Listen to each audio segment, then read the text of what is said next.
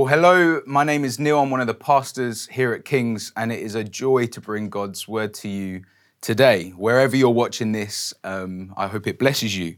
We're in a series called Gentle and Lowly, and we're kind of going through this book written by a guy in the States called Dane Ortlund, and it's about Christ's heart for sinners and sufferers, for you and for me. And whether you come to King's or not, whether you're a Christian or not, we have been walking through some difficult days We've obviously been walking through the pandemic, which the whole world has been caught up in. And then Europe has um, been plunged into war. And then more recently, you know, rising prices, inflation. Uh, it's still difficult times for us.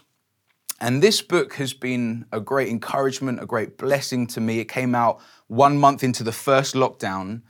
And I still remember reading the introduction to the book says that this book is written for the discouraged, the frustrated, the weary, the disenchanted, the cynical, the empty, those running on fumes. And when I first read this book, that was me, and maybe that's you today. So we're going to continue in our journey into Christ's heart as we look at the emotional life of Christ. We're going to read from John 11. And in this moment, Jesus is just up beyond the Jordan River where he was baptized, and he receives word that one of his dear friends, Lazarus, isn't well. Uh, we can read in verse 5 that Jesus loved Lazarus and his sisters, Mary and Martha. And so then Jesus travels to Bethany, where Lazarus was. And this is where we're going to pick up in verse 17 of John 11. On his arrival, Jesus found that Lazarus had already been in the tomb for four days.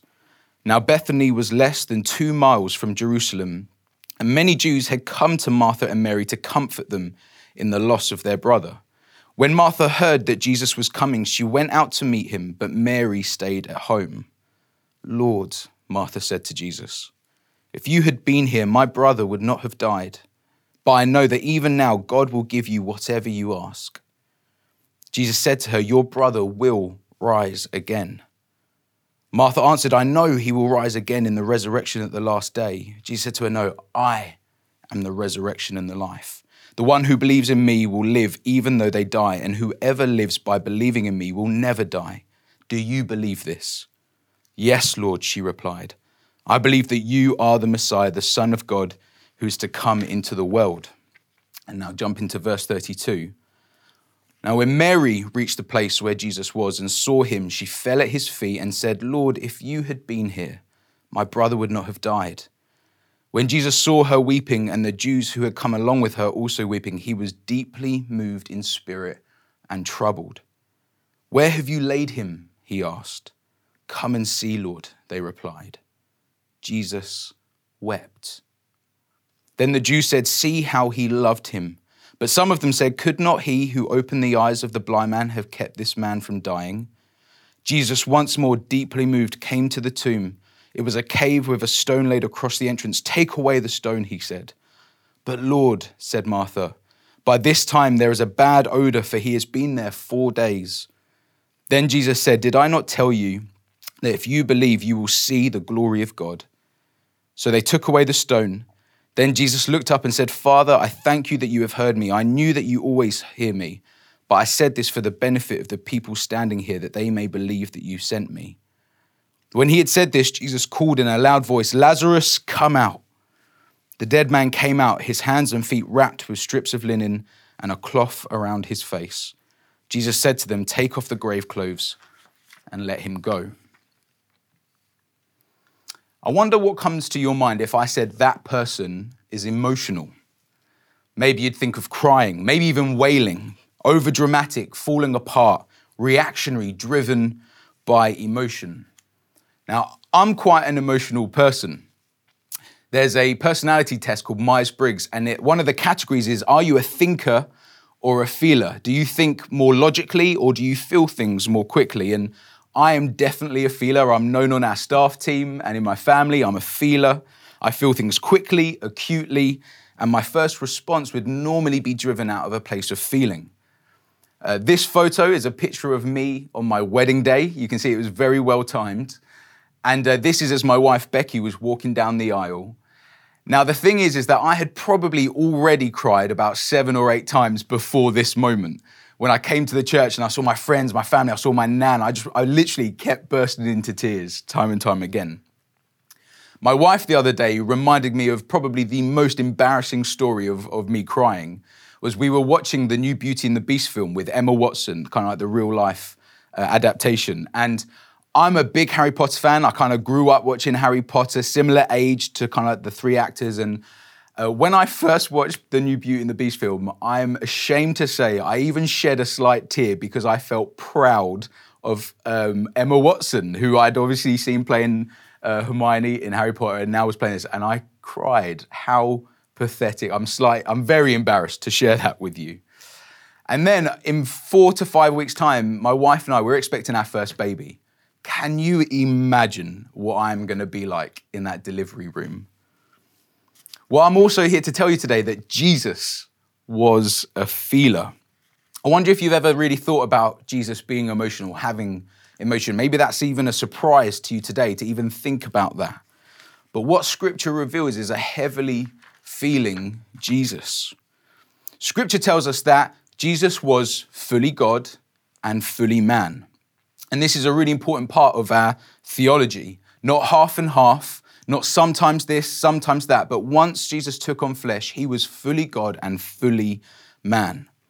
When Jesus clothed himself in our humanity, he took on with it every aspect of what it means to be human, and emotions are an important part of being human. Hebrews 2:17 says, "Therefore he had to be made like his brothers in every respect." Hebrews 4:15, which is what Joe spoke on in week 1 of the series. For we do not have a great high priest who is unable to sympathize with our weakness, but one who in every respect has been tempted as we are, yet without sin. Jesus, being fully man in every respect, feeling everything that we feel, being tempted in every way, yet without sin. And this is a very important distinction for us today. The reason the word emotional often carries with it kind of some negative connotations is, is that our emotions have been tainted by sin, they're fallen. Emotions are not in and of themselves sinful. Emotions did not begin after the fall. We see in the very beginning in Genesis 1 that God creates and he says it is good. On the sixth day, he creates man and woman and he says it is very good. There's an increased sense of joy. And on the seventh day, he sits back, he rests, and he looks over his creation, a happy God. Our whole theology of the Trinity is that God the Father, Jesus the Son, and the Holy Spirit have been in joyful, happy fellowship with each other for all eternity, totally content, full of love and joy for each other. And this is where our emotions come from. They're part of our likeness of God as image bearers. The problem is sin. Our emotions are diseased, tainted, distorted by sin. We constantly sinfully overreact and underreact, but not Jesus. Jesus, fully man, experiencing the full range of emotions, yet without sin. John Calvin, who was a French Reformed theologian in the 16th century, said, The Son of God, having clothed himself with our flesh of his own accord, clothed himself also with human feelings, so that he did not differ at all from his brethren, sin only accepted. So when we talk about Jesus being emotional, he's not like us, imbalanced, reactionary, driven by our feelings in an unhealthy way but rather full of deep feeling, flowing from his deepest heart, but balanced, proportional, in control, untainted by sin. So let's consider two kind of primary key emotions that we see in the life of Jesus. B.B. Warfield, who was a 19th century theologian, wrote this the emotion which we should naturally expect to find most frequently attributed to Jesus, whose whole life was a mission of mercy and whose ministry was so marked by deeds of kindness that it was summed up in the memory of his followers as a going through the land doing good, is no doubt compassion. In fact, this is the emotion which is most frequently attributed to him. We see the compassion of Jesus everywhere in the Gospels. In Matthew 20, Jesus heals two blind men. It says, Jesus in pity touched their eyes, and immediately they recovered their sight. In Mark 1:40, Jesus heals a man with leprosy. It says Jesus moved with pity, stretched out his hand and touched him.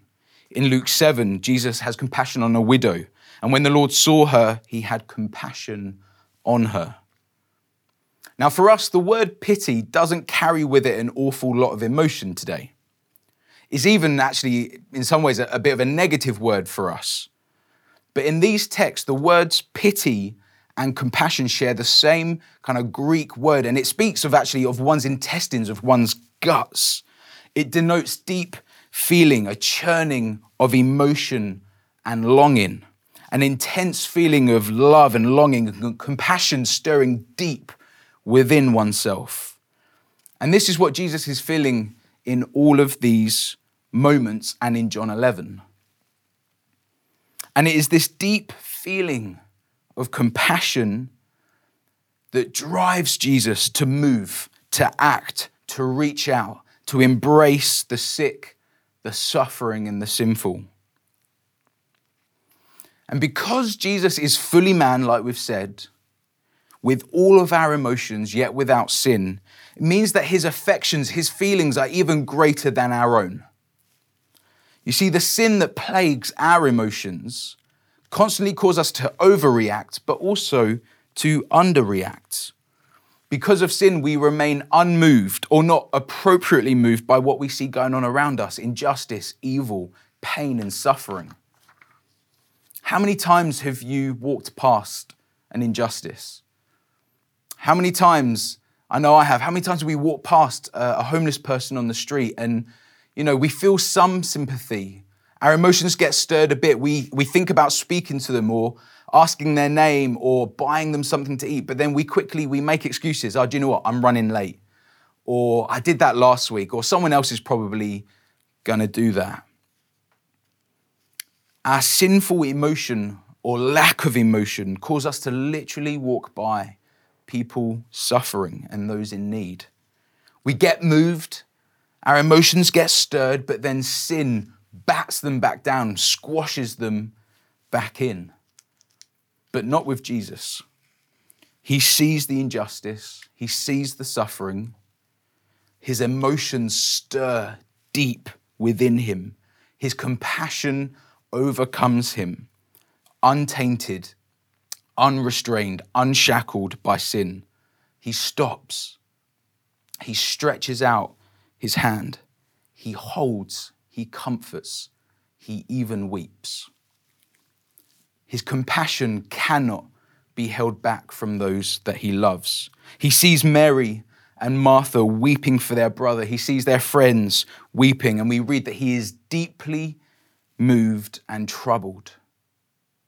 So moved that he travels somewhere between 20 and 30 miles from the Jordan to Bethany, to a place in close proximity to Jerusalem where people want to kill him. But he cannot help himself but go, so moved and troubled by his feelings of love and compassion. And how about anger? Maybe again, this surprises you today to think of Jesus as being angry, but we see it in the scriptures. We see it when he turns over the tables in the temple. We see his constant frustration and anger at the Pharisees, the religious authorities who constantly put their own image and their religious piety above worshiping God and loving God's people. But you might be sitting there thinking, but I thought Jesus was kind and meek and gentle and compassionate, like we've just been saying. Well, he is. And the problem is, is that we often see compassion and anger at odds with one another. We often see them as opposite ends of the spectrum, separate. And in our broken state, that's often true. Our anger is often fueled by sin, by pride, by ego, by selfishness. But again, that's not the case for Jesus. His anger is not like our anger. He's not quick tempered, he's not trigger happy, short fused reaction, or, or sinfully led. His anger is perfect, it's holy, it's righteous. We need to understand that for Jesus to be a morally perfect human without sin He has to feel anger. B.B. Warfield, who I quoted earlier, said, It would be impossible, therefore, for a moral being to stand in the presence of perceived wrong indifferent and unmoved. Precisely what we mean by a moral being is a being perceptive of the difference between right and wrong and reacting appropriately to said right and wrong. The emotions of indignation and anger belong, therefore, to the very self expression of a moral being as such and cannot be lacking to him in the presence of wrong. What he is saying is that if Jesus truly is a morally perfect human, he must get angry. It would be a contradiction, a contradiction if he didn't get angry, unmoved by injustice and evil. And we need to understand that his compassion and his anger are joint. They cannot be separated, they rise and fall together. Dane Ortlund in this book says a compassionless Christ would never have got angry at the injustices around him. His anger is motivated and propelled by his compassion. It is my love for my wife Becky that would cause me to be very angry at you if you were to mistreat her. And so with Christ. It is his love and compassion that fuel his anger. The two rise together in perfect balance and proportion, the full depth and weight of our emotion, yet without sin. And it is his compassion and his compassion fueled anger that cause him to move and to act his emotions drive him to heal people on the Sabbath and get into trouble with the religious authorities. His emotions drive him to befriend and love those that society has shunned, to eat with tax collectors and prostitutes. His feelings drive him to feed the hungry, to heal the sick, to love the sinner, and comfort the broken. And it is his emotion, his feelings, his deep love and compassion that ultimately lead him to the cross. In John 11, Jesus isn't just simply mourning his friend, he's angry at death. The anger that we see in Jesus' ministry is ultimately an anger at sin, death, and the devil. This is the great enemy and why Jesus had come. It was the Pharisees' sin that had caused them to be corrupt, to make idols of themselves and their piety, to not serve the, and love the sick and sinful. It was sin that turned the temple into a den of thieves, and now death had taken his friend. This is what moved Jesus so much that he would leave heaven. His compassion for the lost and his anger at sin and death rise together, churning deep within him. His emotions propel him to step in to take on flesh.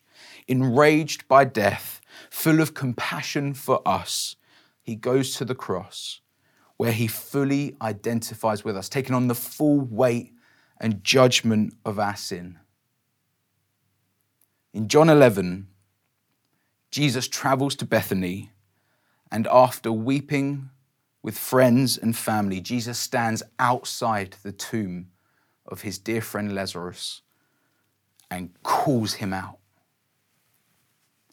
And then, not long after, in Jerusalem, a mere two miles away, Jesus hangs on a cross and he himself enters the tomb so that once and for all, everyone who believes in him may also be called out. What does this mean for us today? If you don't know Jesus, there is an invitation for you to know this Jesus. Not a distant deity, not a far off God, not simply a teacher or a wise man, not a jealous, selfish, fallen, quarrelsome God like we see in Greek mythology, not a God who puts the burden on, on you and tells you to do more but a God who takes the burden on himself, a God who sees you, who loves you, who knows you by name, and whose deep love and affection and feeling for you led him to die for you. he says to you today, Come out. Come to me. If you already know him, and this series is largely kind of for people who already know Christ, he invites you to know him more, to live in the full knowledge and awareness and reality of his deep affection for you. And we often fail to remember that this same Jesus that we've talked about today is the same Jesus for us today.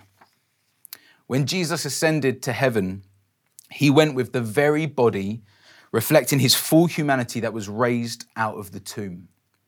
The Son of God clothed himself with humanity and will never again unclothe himself.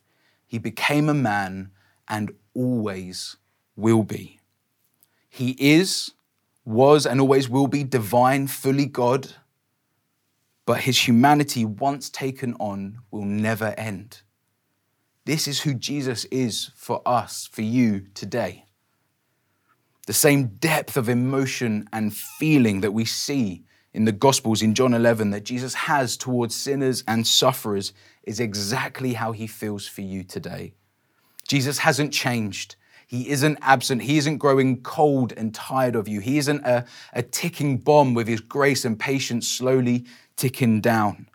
His compassion and anger still rise together when he sees you suffering and when he sees sin corrupting your life. And if today sin has taken root in your life again, and maybe you've begun to doubt God's grace for you, or shame has prevented you from turning back to Him, remember the words of Paul in Romans 5. But God shows his love for us in that while we were still sinners, Christ died for us. For if while we were enemies, we were reconciled to God by the death of his Son, much more now that we are reconciled, shall we be saved by his life. You were once enemies with God, far from him, dead in your sin. And at that moment, God's love for you caused him to send his Son to die for you. How much more now that you are children of God, a son, a daughter of God, how much more will He continue to love you and save you if then you were enemies and now you are children of God? The same grace that you accepted, the same good news as on that first day when you accepted Jesus, is the same grace and good news for you here today. So turn to Him. And right now, Jesus, in full bodily humanity, is seated at the right hand of the Father, constantly praying for you, interceding for you, advocating for you. Do you know that? He's not absent, he's not distant, he is right now praying for you.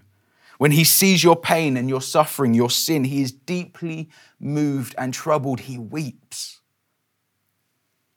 So he prays for you. He continues to move towards you in the work of the Holy Spirit. He offers new mercy. He extends more grace. He gives us strength in our weakness, peace in our storms, and forgiveness for our sins. His heart, like this book says, his heart is moved for the discouraged, the frustrated, the weary, the disenchanted, the cynical, the empty, those running on fumes.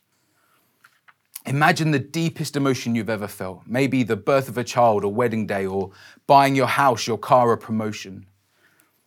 Imagine the agonizing, gut wrenching grief of losing a loved one, or the anger of seeing countries invaded or people abused for the color of their skin.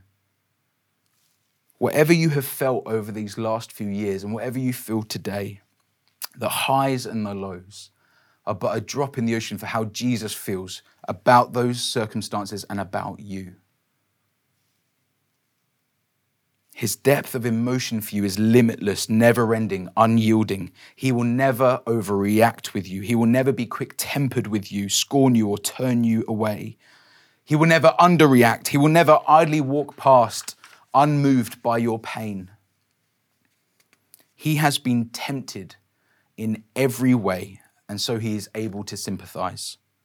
He is gentle and lowly in heart. He will never cast you out. His mercies are new every morning. He feels deeply for you and is pained by the things that pain you. The only requisite that He puts on us, on you today, is to come to Him, to bring our burdens and to bring our sin. Come to me, and I will give you rest, for I am gentle and lowly in heart. So let's come to him now.